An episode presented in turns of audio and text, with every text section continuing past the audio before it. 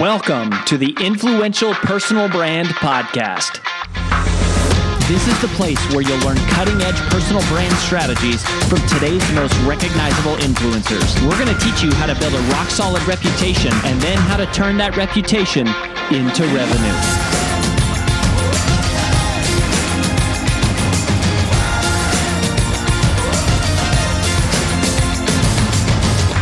Your lead host, Rory Vaden, co founder of Brand Builders Group, Hall of Fame speaker, and New York Times bestselling author of Take the Stairs. Hey, everybody, and welcome to the influential personal brand. AJ Vaden here. Have a longtime friend who is on the show today, Shawn Hanks. I'm going to formally introduce him in just a sec. But I want you to know who this episode is for and why you should stick around and listen to it. Number one, this is for anyone who is on the path to desiring to become a highly paid professional speaker. That's who this episode is really built for. If you want to speak occasionally, probably not the episode for you. This is built for the person who goes, I have a message to share and I have a passion for sharing it on stages all over the world. I want this to be the primary part of my business and I want to be a highly paid professional speaker. If that's you, this is an episode you cannot, absolutely do not want to miss. Now, what are we going to talk about?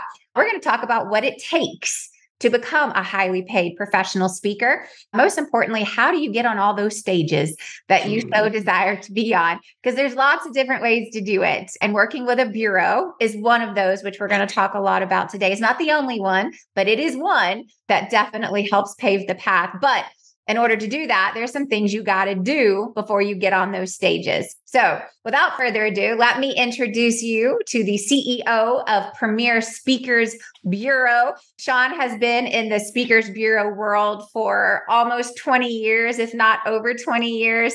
He was also the most recent past president of the International Association of Speakers Bureaus, which is just a real fancy word of saying he knows a lot about this industry. He knows a lot about this. But I also love the fun facts. I love that you're an avid sports fan, but I got to know like, who's your NFL team? Like, who's your favorite team? Dallas Cowboys. Oh, Heather and I went to a game last week. We watched them beat the Rams. Hey, it's it's fun. The Cowboys are great until they're not, and it just breaks my heart every year. Oh, I love that. also, Shawn lives here in Nashville, as Roy and I do. So it's also great to also get to have fellow Nashvillians on the show. And I got to tell you this before we get started. Speaking of football, like my two little ones, I have a four year old and a six year old, both boys. And just this year, they have discovered a deep passion for football. And it's like we love mm. football, but we that's fun. We don't, we don't have a deep passion for it. But my four year old got himself a pair of football gloves. I love it. Uh, but yeah, probably receiver gloves. Yeah. Receiver gloves. Receiver there you go. That's what yeah. they're called. I don't even know, but he sleeps in them. Love it. He wears them to basketball practice. He wears them to school. He wears them everywhere he goes. I'm like, you're going to have the softest, most moisturized hands you've ever see the light of day. But they are obsessed with football and they don't care what the teams are, only what the mascots are. So our house Love is it. designated as fans of the Jacksonville Jaguars and the Miami Dolphins. So yeah, they're two great teams. You can go so funny. All right. Well, now we got to talk business. We got to talk business. So, Shawn, help everyone get to know just a little bit about you and Premiere Speakers. Like, for those who are listening who are going, what what's a bureau? What do those people do? What is a yes. bureau? What is Premiere? And how did you get into this industry and how have you stayed in it for so long? Yeah. Well, thank you, AJ. It's great. Always fun to see you, and your energy comes through the screen. I love that. Bureau is, if you don't know what a speaker's bureau is, join the crowd. I didn't know what a speaker's bureau was in October of 2000, so 23 years ago. Let's not do the math. I didn't know what a speaker's bureau was. That's an old, dusty term that essentially means we do speaker representation, right? We are the organizations that, especially larger conferences, corporate groups, come to a speakers bureau to say, hey, I have four slots, and these are the types of content I want to fill. This is what I do want. This is what I don't want. Premiere in particular, and you mentioned IASB, which is a great organization, International Association of Speakers Bureaus. I am plugged into that group, so I, I probably know more about speakers bureaus than I should except for doing market competitor research. It's a small industry. There's about 120 speakers bureaus. Most of those are very small, one, two person shops that really started doing event management and then event production and then slid into the speakers bureau world because they really enjoyed being the liaison with the speakers. But and there are probably four to five that are significant in size and would own a significant part of the industry. PSB in particular, we last year we worked with about two thousand events. We have nine agents on our team. They are siloed. So we have one agent who only handles healthcare, right? So when a healthcare client calls or a hospital, he can speak with, you know, he, understands their pain points. He understands their jargon. So we, we have been intentional at Premiere. We'll celebrate 30 years next year of Congrats. building Thank you. Thank you. Building what we call sectors. So we have one agent that only handles education. We do a lot of work in the K through 12 arena. And if you call from a school district or any kind of education group, you're always going to end up talking to Carl because he understands what your pain points are. He understands that in particular you always pay net 30. Most groups don't do that. that all those little intricacies that that you can really glean from working with the same types of clients over and over again. Expertise ultimately. But our job, most people assume our job is to just book speakers. And that is the end product. I always say our we are in consultancy more than anything else and really risk mitigation. When when a large corporation calls us or a large association and says, "Hey, this is the type of speaker we're looking for," or often it's here are the three types of speakers we want, we need a headliner who's going to capture attention. We're willing to spend X number of dollars. Then we think this is going to be a hot topic. Let's call it AI. I mean, it's a hot topic for today. We need someone on the stage who can cover that content. And then we want someone who can do this and check these certain boxes. They, and they most often call us with very specific criteria of these are the things most often don't have a name. They're not calling to say, we want AJ on this date, right? They're calling us and the consultancy is really what we're selling. We're risk mitigation. They may book four speakers this year.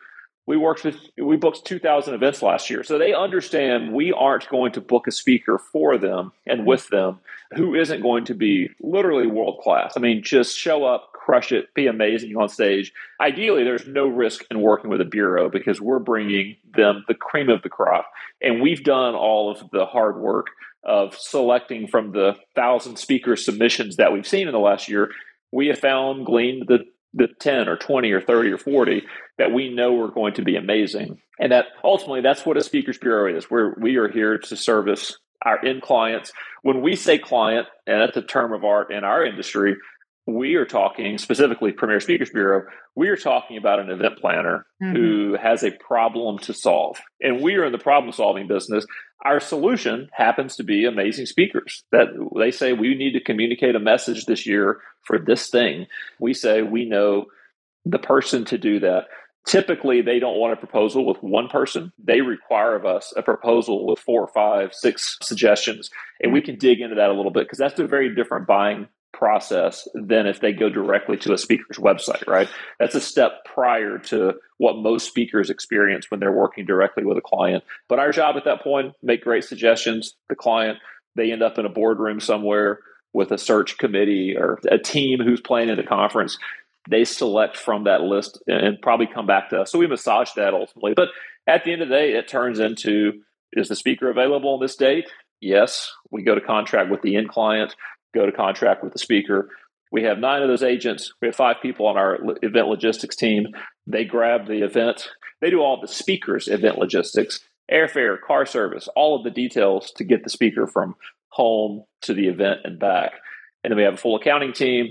We collect all the funds, guarantee all the payment to the speaker. So there's very little risk for the speaker. We do work on a commission structure. So they're paying for those services, but ultimately is solving the problem of what content do you need on the stage event planner that's where it starts yeah so i, I love that you said that because i haven't heard that so clearly stated it's like we're risk mitigation for our mm-hmm. clients mm-hmm. we're yep. the first round filter all of the speakers out there who fit x criteria of going hey we're going to filter these we're going to mitigate any risk so if someone doesn't get on stage and say something crazy or this isn't very good because at the end yep. of the day that makes the meeting planner look bad and makes the company look bad but then also that's a lot of wasted time because these events are very expensive to put on and they're paying high dollar for these people now what would you say is the benefit of a speaker working with you as a, a bureau?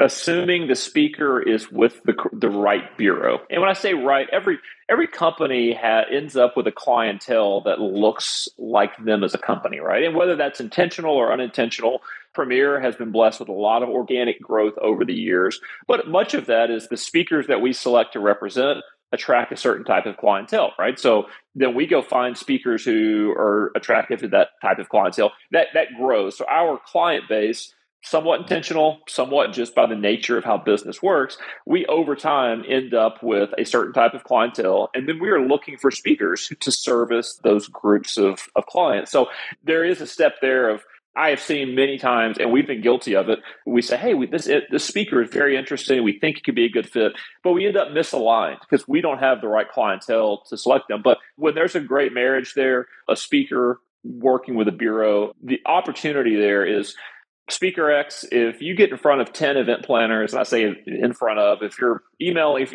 if you have contact with 10 event planners and two or three of them book you, right? Let's say you got a 30% close rate. Well, we can put you in front of 100 event planners or 1,000. 10,000 is a big number, but at that, it's just the, the scale of opportunity. Even if that close rate goes down, you still have massive opportunity there are assumptions with alignment there, obviously, but when it works well, it really it, it's a scale that most speakers are not able to build on their mm-hmm. own or choose not to. I mean, ultimately, I mentioned all of our staff with 24 people on our team. For a speaker to go hire someone, okay, I want you on the phone all day, every day, talking about me to clients. I need someone to run a business. I need, you know, maybe a COO to like manage all of this. And I need someone in account. Like it's staffing up becomes a significant amount of overhead.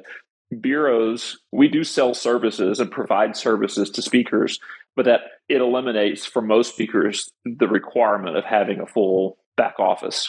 Yeah. You know, what I've always said is just being honest, we've always had a love hate relationship with bureaus yep. because we are salespeople. It's like we've always found ourselves, it's like we're great at pitching ourselves and getting ourselves on stages until you run into a slew of clients that are like, oh, we love you, would love to book you. Let me contact my bureau. Yeah. like, you need to contact the bureau. I'm talking to you right, right. now. And yeah. it's like, but I think that's one of the benefits for speakers is just understanding there is a whole world of clients who will not book you without going through their bureau because of that risk mitigation process. Right. Right. It's that yeah. they want to know that you've gone through the ringer with the bureau too uh, before they put you on their stage. And I would say that's, I think that's it's a huge benefit of just going if you have a great relationship with a bureau. One, access is a big right. deal. Like you're going to get access to people who would never book you direct. They're just not going to do mm-hmm. it. It's not what they do. Right. But yeah. then two, it's like if you don't have relationships with bureaus, even if you're not exclusive, you're going to be competing with them, right? right. those have that established relationships where even if they like you, mm. They know these other people really well. There's pros and cons to all the things, but I think a lot of people who want to be highly paid professional speakers, they want to do it now. and there's a process of how do you raise your fees and how do you get to become that person who is booked on stages where people are calling you or bureaus are calling you versus you calling them. So I'd love to hear from your perspective of booking 2000 events last year is insanity right? That's so many. That's so many. That's what four a day for three and a half a day it's a ton.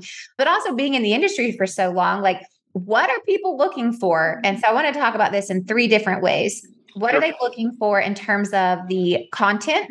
Like what's mm-hmm. trending? What's hot? What's and i think there's just evergreen. Like people are always going to want leadership. They're always going to want culture. There's always there's always some of those things right? But then there's new topics like AI, right? So I'd love to talk yeah. about content. The second is what are the assets that a speaker needs in order to get booked, right? So we need demo video, but any footage isn't good footage, right? So like what type right. of footage?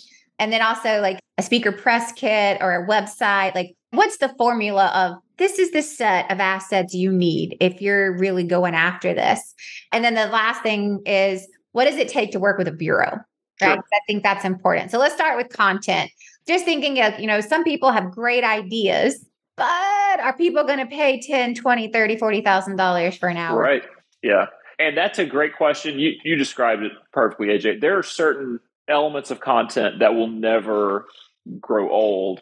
Leadership is one of them. Teamwork, you're right, culture. And how we see that play out in the market is often a client will call and say, Hey, we need a speaker. I mentioned AI earlier. As we sit here in November of 2023, that's a hot topic.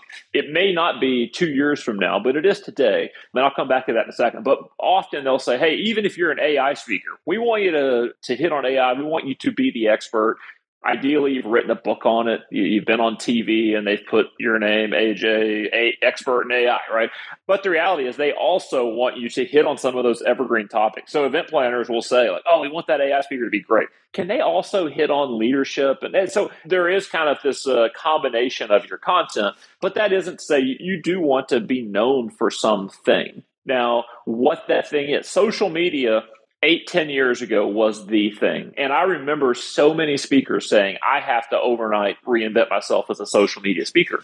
The problem with that is the next day, yeah, you have, let's make up a number, a thousand speakers who overnight became experts on social media. So there immediately becomes a glut in the market. But there was opportunity there. The problem is if you're chasing content in that way, it is really hard to read what's in the future, right? Like to guess, okay, where's it going to be in a year? I've always encouraged speakers, yes, be smart. Leadership, teamwork, culture. There's some content that will never grow old. The thing that you're going to care about in three to five years, because we're talking about it, what you guys do at brand builders, like figure out what you were great at and like you mm-hmm. own it, but you got to live it, right? So if you're picking something because you want, you hope it'll just capture the market, my argument is you're going to hate that content in six months because you're you're trying to fall in love with something that you don't love, right? but everyone, if you're watching this and you're passionate and you answered the question that that you you tossed out on the very front end, or definition of this is what this conversation, this is who this conversation is for. If you're in that small segment of people, you know the thing that you're passionate about and make that your own. Now, be smart. Obviously, it, it, DEI was a very hot conversation topic and keynote topic two years ago, last year. But we've seen a number of DEI speakers, DEI speakers, start to see their business slow mm-hmm. because a lot of companies will say, We had that content last year, and they haven't devalued it, but they can't do that content every single year. So they the reality is the market there's less opportunity for that specific content. So you mentioned culture, that is an, an evergreen topic very clever, gifted DEI speakers will pivot. And they don't change their content significantly, but you rebrand it. Instead of DEI, it's culture. And those are the same things, But how you brand it matters matters in the market over time. So that's a long answer to what is the hot content out there. You defined three that will never go away, and you as a speaker have to lean into those and be able to answer the question hey, is there some leadership content in everything you do? Yes. You have to be able to honestly answer that with a yes. And then frame your content. You know, again, if it was DEI last year, you read the room and say, hey, the opportunities are lessening for that content. Okay, I'm going to reframe it as culture. The same with social media. You know, like I said, 10 years ago, overnight, we had a thousand experts. But today, we haven't been asked about a social media speaker in probably five years. So you have to know that content has faded. And I will say there are, and you guys probably unpack this a bit with brand builders, there's certain content that is viewed. No one sits down and defines this, I don't think, in a spreadsheet. Leadership content, you can be a $40,000 leadership speaker. You will never find, well, take that back. It, would be very difficult to find a $40,000 social media speaker. Mm-hmm. Event planners think, oh, that's like $7,500 content. So there are there are kind of levels in the market's mind. No one chooses it intentionally. It's just kind of what the market does with the content.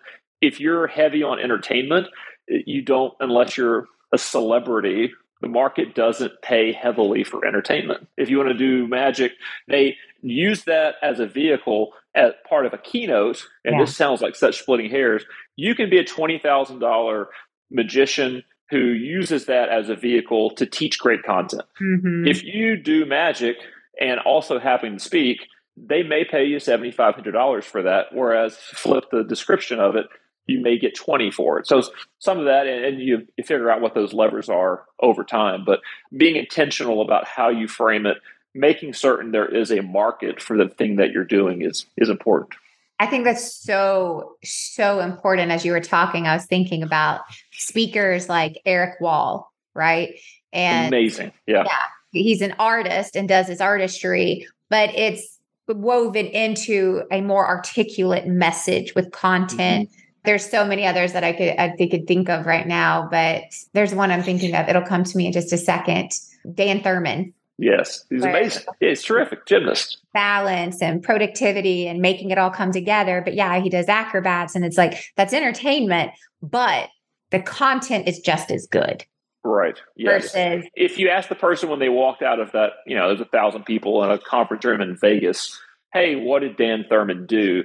They would probably they would tell you some cool stuff. He can do things that I could never do physically on a stage, but that's only to capture your attention. It's kind of the conceit or the trick in the thing to teach you something. If you're leaning on the thing to be the thing, then then you're a gymnast. That's right. If you're just using that to communicate an idea, then you're you're a true artist. I mean, you, have you've, you've hacked the that's the professional part of professional speaking.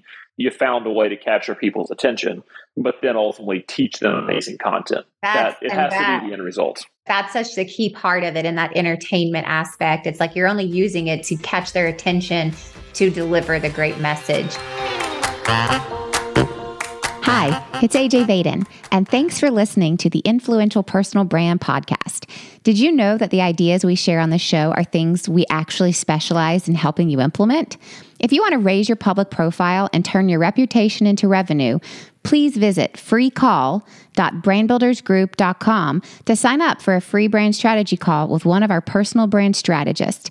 Again, that's freecall.brandbuildersgroup.com to sign up for your free call. Talk to you soon.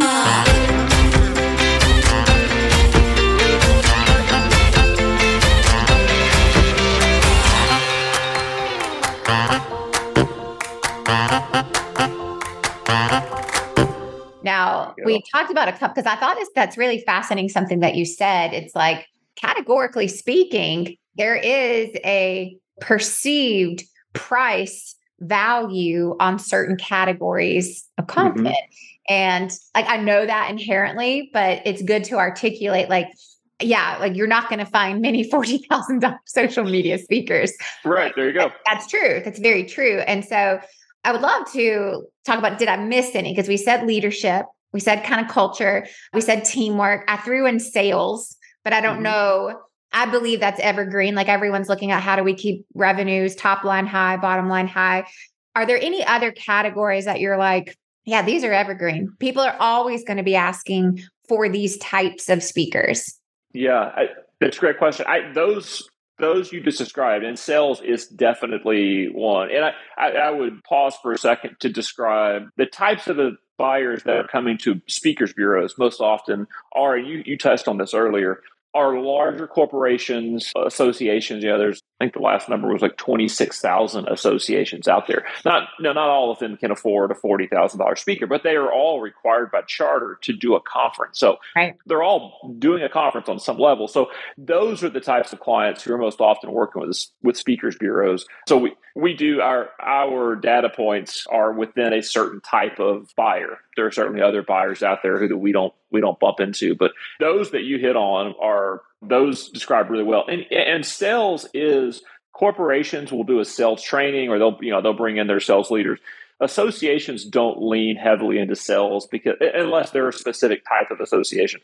Big picture, sales would be probably a, a B option for them, and there are a lot of options beneath that. But leadership, teamwork, culture, those things that, especially in the association world, the only thing these people have in common, the 5,000 people in the Vegas or Orlando ballroom, is that they're all in one industry together. Mm-hmm. Beyond, and they're all, but some may run a company, some may work at a company, some people may pick up the trash at a company. So the event planners are looking for content that can resonate with the CEO, the mm-hmm. person who answers the phone, people in sales, people in logistics.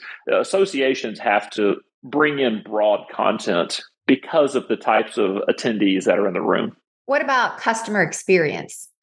Yes, that is content that we that we would book from time to time. It, that is not I wouldn't say that would be a content where this is a home run every single time. And customer experience, customer service, uh, those would yeah. almost be interchangeable. I do. I like customer experience is a better. It's better terminology today.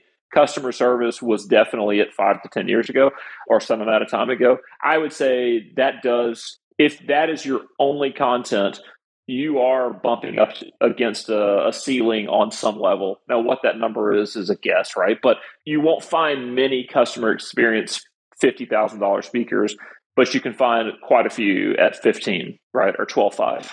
So fascinating. I love this conversation. Last question. I'm like, what am I going to think of? What about like marketing or branding?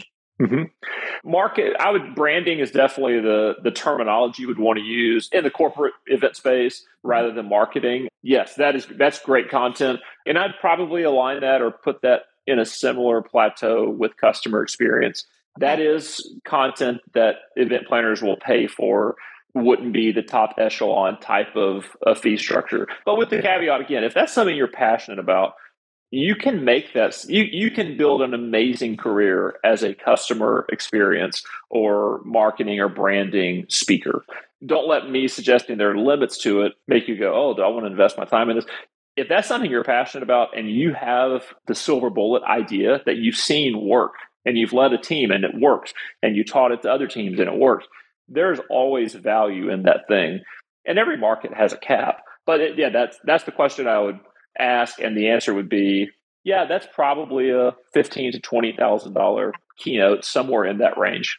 No, I think it's really good because it's again back. It's like I'm just kind of like listing these out, like these these higher level evergreen topic categories leadership culture teamwork and you can differentiate and position within those high level categories that really at the end of the day if like you want your fees to grow it's like it's going to have to reach things on that more general widespread nature of leadership yeah you can have an amazing career in the sales branding marketing customer experience space but there's there's going to be a ceiling at some point unless you can figure out how do we weave that into one of these more overarching categories something larger or culture leadership but i think that's right. really important because sometimes just knowing that helps a lot of like how you position. And if you don't know those nuances of the industry, you're stuck before you even get started because it's, right. it's nuanced. And I think that's yeah. really important. So I love that in terms of like content, just categorically speaking.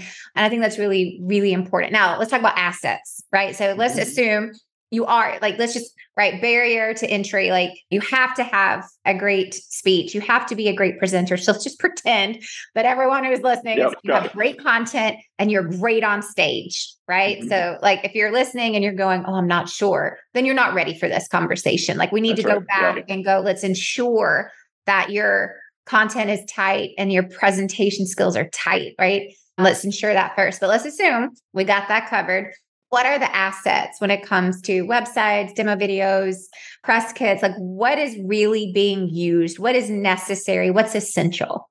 Yeah, great, great question. And the starkiest thing you'll hear me to say today, AJ, hopefully, is when when speakers say to me, "Man, every time I walk off stage, you know, they tell me I'm the best speaker ever, or I crushed it." I always, I, hopefully, I don't always say it, but I do think yeah, congratulations. Like that's what a professional speaker should do. Like if you're a professional speaker, you should never say, yeah, I laid an egg today. I mean, it's going to happen, but it, killing it on stage is the barrier to entry to be a professional speaker. You said that well. I'm being redundant, but that is the expectation. If you're being paid fifteen thousand dollars, that that's a significant amount of money. But also, if a company is putting their 500 employees mm-hmm. in a mm-hmm. room for sitting idle idle by produ- productivity standards That's for an hour, the cost to the company is literally probably another 15 and depending on the size could be hundreds of thousands of dollars for that hour. So be amazing. That we said that. Be amazing. Assets are the thing that the I, I, I try to frame it this way instead of just thinking them as marketing. You get to answer questions that you will never get asked because they're going to make a decision about you without asking you certain questions. Mm-hmm. And it also allows you to put yourself in that conference room that I described earlier, where they order pizza and they throw five speakers on a screen and look at them and compare them and know that you're very rarely being considered in a vacuum. So mm-hmm. it's not just speaker X, do we like them or not? It is most often speaker X I like that they did this, but I'll poke fun at myself. We've had three middle aged white guys in a row the last three years. Ah, we don't want to do a fourth thing. They really do have to nuance and start to compare and contrast. Well, this speaker is 10% funnier. I mean, that, they make up, they have to measure things. And the first part of the job is to eliminate options, right? So they're looking for mm-hmm. things to go, okay, well, this speaker says they're the most amazing branding speaker ever but their video looks like it was shot 10 years ago. Like that of course. I mean you wouldn't you wouldn't buy a you know if, you, if your person you're buying a car from drives a, a, horrible car and knows nothing about cars and you go oh, i probably don't know what they're talking about. So if you if you have an expertise obviously you got to crush it in that expertise but headshot i'll come back to video because video is the the silver bullet in, in the speaking world. I'm convinced of that. A professional headshot and I always suggest to speakers or lean into it's easy if you come out of the corporate world or you've had success, you built a company and sold it. You've always been branded as a certain thing in that space. In the speaking space, what you're selling is I can get on your stage and communicate an idea maybe better than anyone else for 60 minutes or 50 minutes, whatever it is. So you have to change your mindset from I built this company, that's who I am, and being very biographically focused Think about the event planner who's sitting in their cubicle considering four other speakers.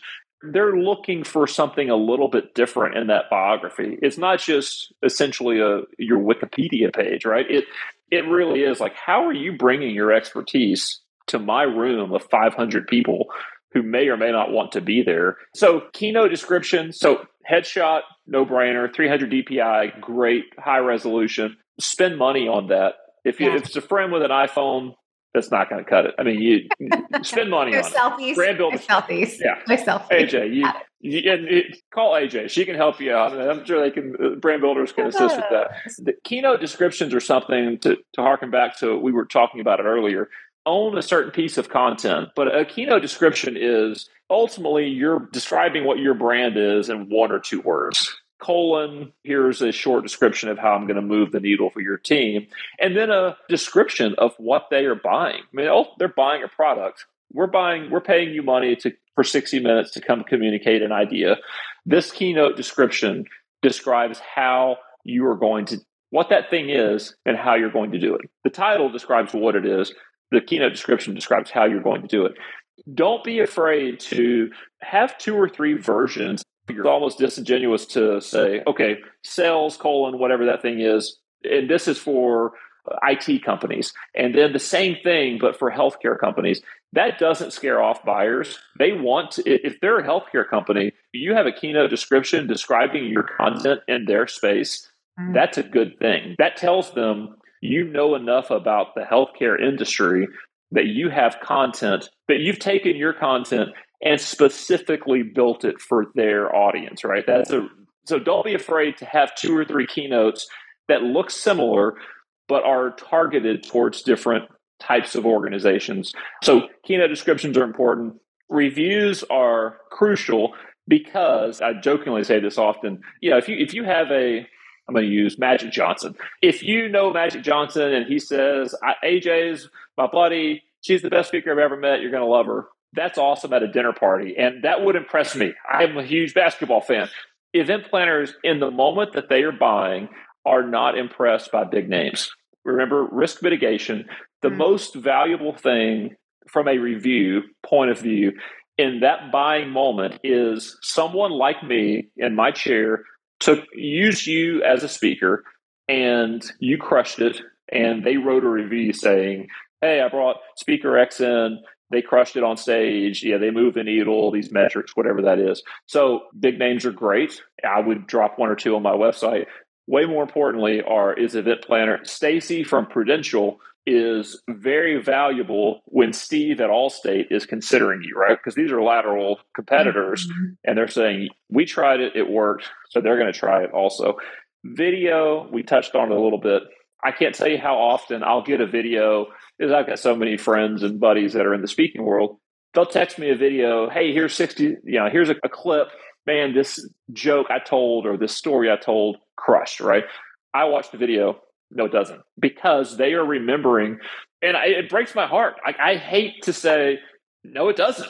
But they are remembering the audience reaction. You know, AJ, you've been on a ton of stages. You have a joke or you have a story that you know always works, right?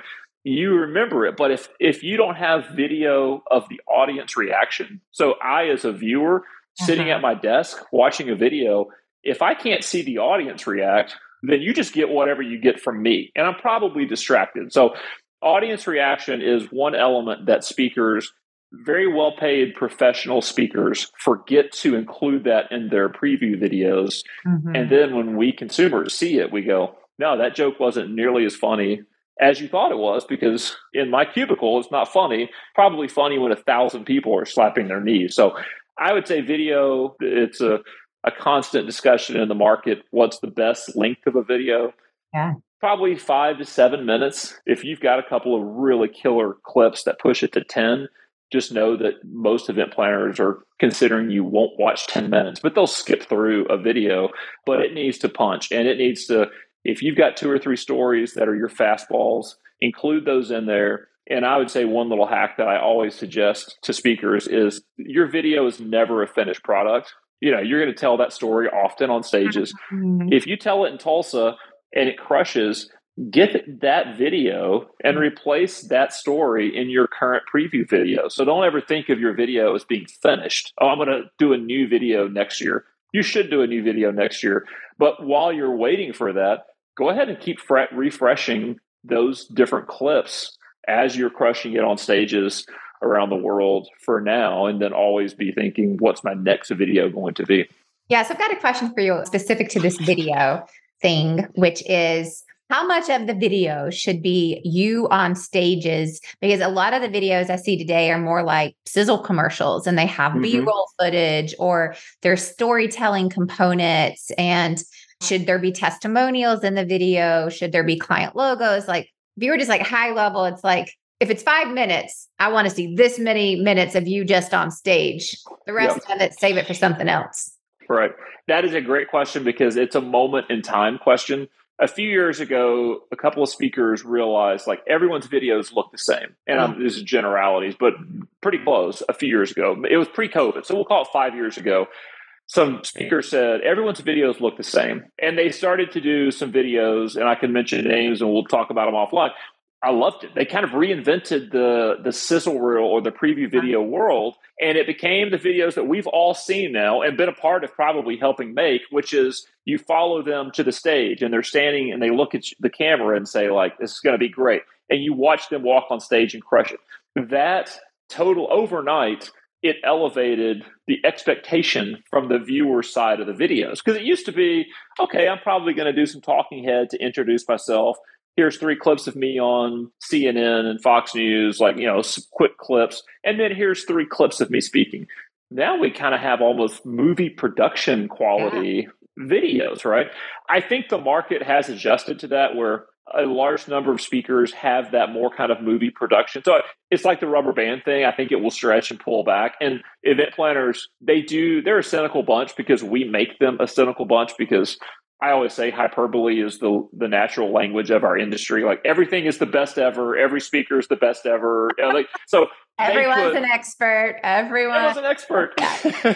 Words might have less value and hand up. Like we're all guilty of that, right? There probably will be a a bit of a return to, hey, I don't want it to be a hype video for you. Like I need content. I'm making a decision on can you do the thing I want you to do. So as a long way to say I don't know that that will ever go away because production, the production value expectation has increased. Mm-hmm. If it's shot from a shaky camera or one camera from the back of the room, that's not going to cut it for you.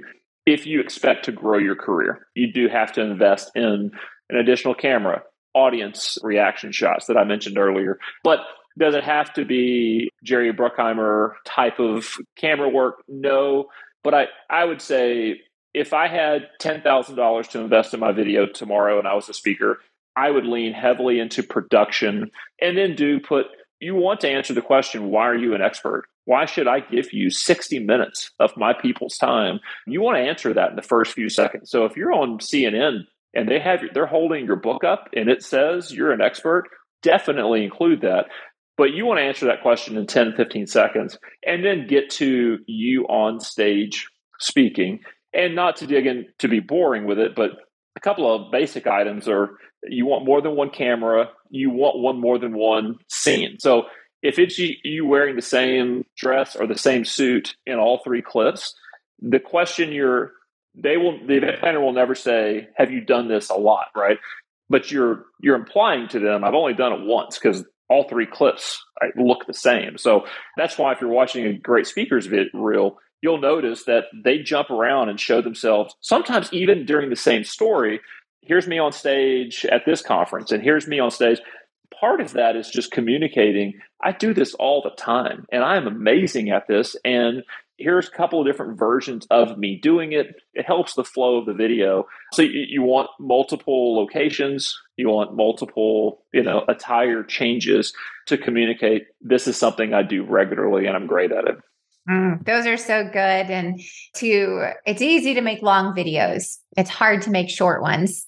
And so making sure that's just a, a key part of that. And I love like just all the assets that you talk about, like I think people forget of like how important it is. Like I say this all the time. It's like, I love your headshot.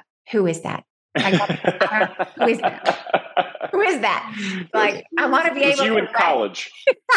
I want to be able to recognize you when I go find you online. And I'm like, wait, not, is this the same person? I don't know. Did I did I type the name in wrong? so I think those things really do matter, and it shows that there's care and attention to detail. So I know that we are we are already over time, but uh, there's one last question because I think this is really important, and you can answer this as succinctly as you can or you want to. But we talked about content categorically speaking, assets, again, barrier to entries, you've got to be phenomenal both on content and on stage. But at the end of the day, what does it take for someone to be a great candidate to work with a speakers bureau like Premiere? Like, what are you mm-hmm. guys looking for? Yep. Great quality professional speakers, the stuff that we, we've touched on multiple times. The two most frequent ways I get that question a lot. I have a lot of friends who are speakers. Honestly, I have a lot of friends who are speakers that we don't represent because we aren't the best home for them. But the two best ways to connect with Premiere Speakers Bureau or any speakers bureau at this point is referral from one of their key speakers. We have, out of those 2,000 events last year, we probably booked about 600, 650 speakers. So a lot of those speakers we booked a couple mm-hmm. of times. There were probably 20 speakers that we booked many, many times. We have a couple speakers that we booked 70 and 80 times in that one year, right?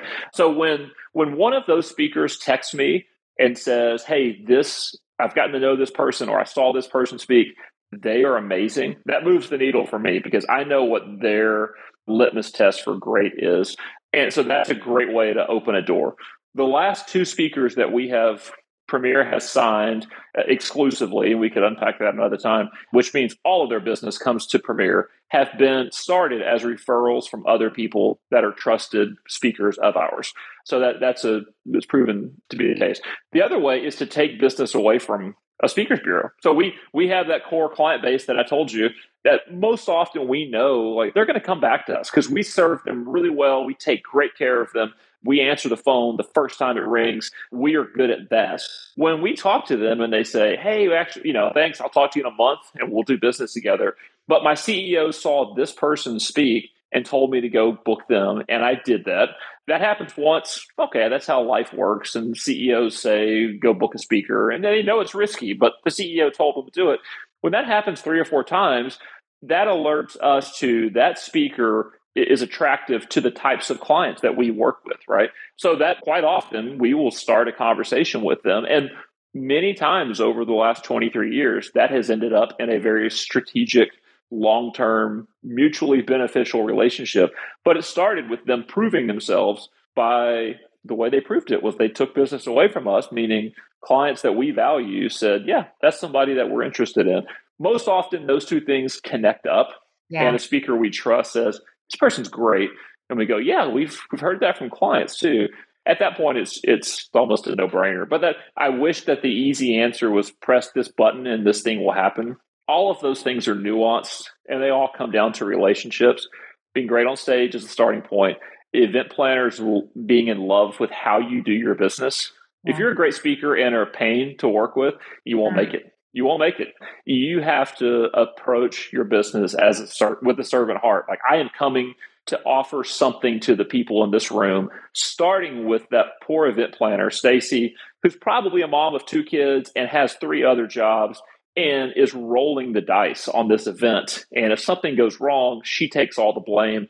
She's your first customer. Like, make her life amazing. Take great care of her. You're going to be amazing on stage. But if you do that a hundred times, the universe will love you. The market will love you. There's no easy answers. There's no easy fixes. It is just hard work. AJ, you know this. You and Rory did this. It's hard work. You build a thing over time. And if you do it the right way, you look back in 10, 20 years and say, I'm proud of the things that I built. Amen. Preach it. I love that. And like the underlying message that I hope everyone heard is like a part of the path of working with bureaus is that you actually already have to be on stages right? Their job is yes. to get you on the first stage or the 10th stage. Their job is to discover you after you've already been doing this long enough and good enough that other people are willing to tell other people about you, which means that it starts with you. It starts with perfectly you. said. Perfectly and you've got to be the one to get on stages. And it's like back to everything in life. It's a trusted source referring someone is how business right. is still done, regardless of how many things have gone online and how business has evolved. That has never changed, which is the power of a trusted referral. And mm. this is no different here. Shawn, thank you said. so much. You're the best. this is so cool. And this is going to be just so rich for everyone who takes the time to listen to it. And for those of you who are listening, if you guys want to connect with Shawn, it's Shawn Hanks. You can find him on LinkedIn. But if you want to learn more about Shawn and his role and everyone else at Premiere Speakers, just go to premierespeakers.com and again, premierespeakers.com. I'll put all of that in the show notes. And if you want to catch the recap episode of this, then stay tuned. And if not, we'll catch you next time on the influential personal brand. We'll see you later. Thank you. That's all we've got for this episode of the Influential Personal Brand Podcast. But here's some great news. One of the most valuable things you can do to help us and other new potential listeners to find our show is for you to both rate this show and leave a review. So, as a special bonus for you, if you leave us a comment in iTunes, Stitcher, or wherever you listen, take a screenshot of your review and email it to podcast at brandbuildersgroup.com. We will give you free 30 day access to 25 of our most popular interviews on video in your own private members only area. So go right now, rate us, review us, and then send a screenshot of it into podcast at brandbuildersgroup.com. And we'll get you set up with free access to our most popular video interviews all in one place. Also, just please share, share, share this podcast with anyone who you think might enjoy it. And until next time, remember that building a business isn't nearly as valuable as building a reputation.